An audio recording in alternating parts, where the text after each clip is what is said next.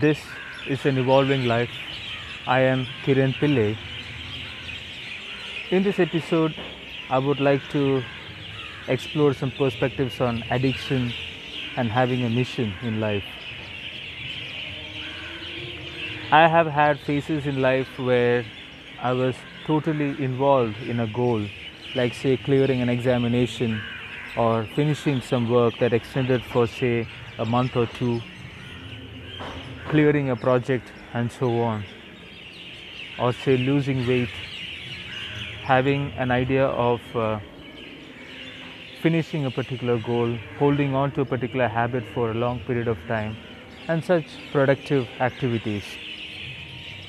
Whenever I was actually focused on a productive activity, on something that gives you a fulfillment, on something when you feel like you're achieving something, there was never really a pull to be addicted to any substance, any habit, or any such uh, negative or so called negative ideas or tendencies.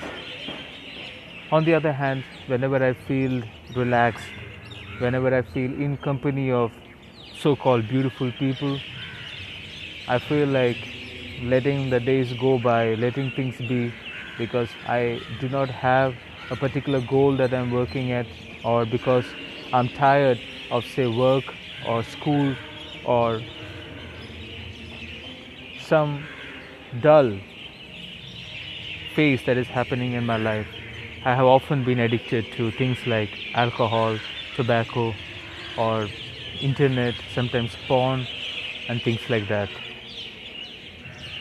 And having seen life through various phases of working on something, trying to achieve something, and having achieved whatever that I was working on, relaxing and being in company of people who are not so focused, I have seen both these faces.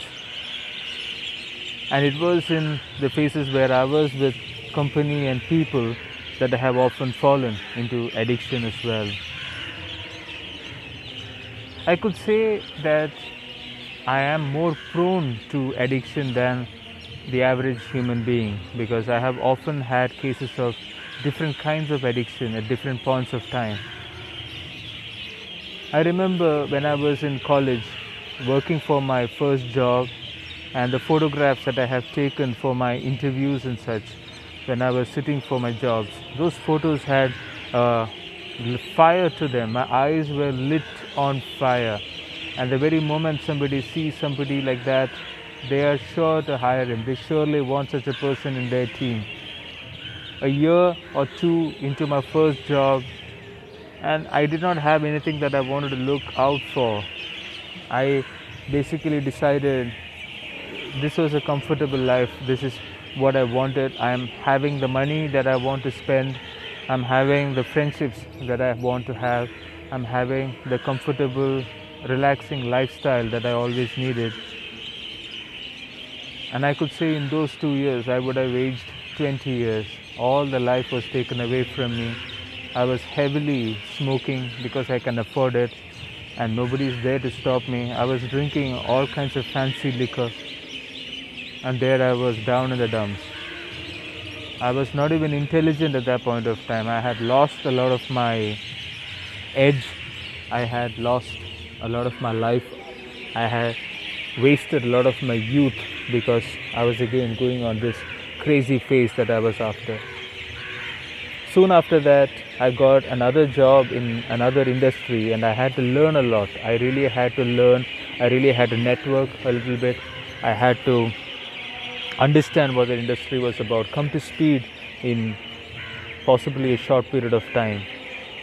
So I was learning too many things, I was talking to too many people, I was being a student again. And again, I did not have the need to be addicted so much like that. I was going off my habits. I was feeling younger again. I was feeling more energetic again. I used to have a lot of energy within me. I could run a long distance if I wanted to.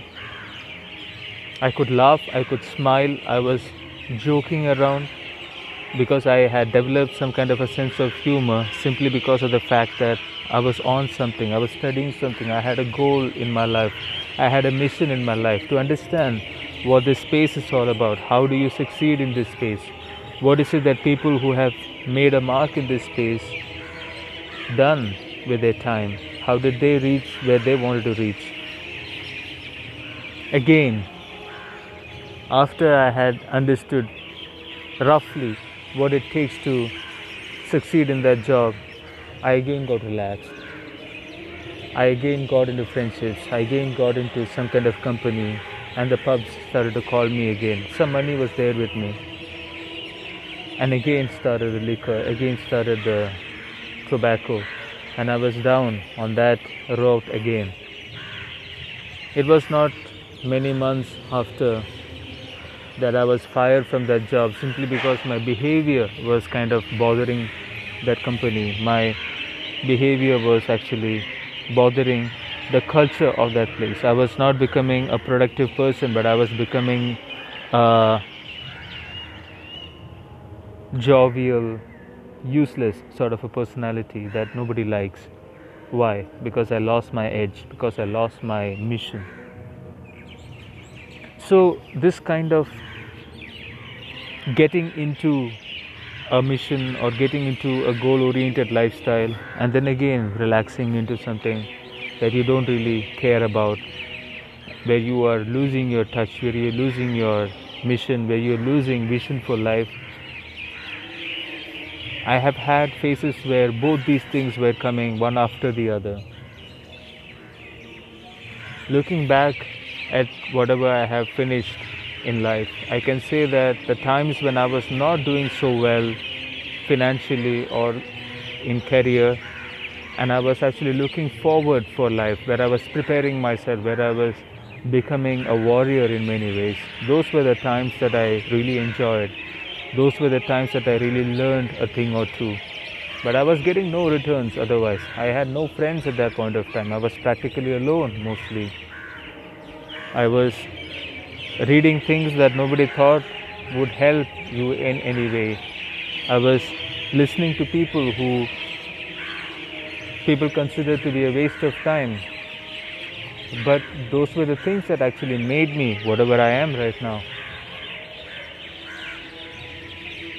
But recently, I have seen whenever I am not in a mission oriented warrior mentality, I have seen how I slip into some bad internet behavior where I go on YouTube streaks or where I am going on Instagram streaks or wherever that people go to simply because I don't have a goal in front of me. But I do not consider taking goals just for the sake of goals to prove somebody else, to, to make a point, to be of any use also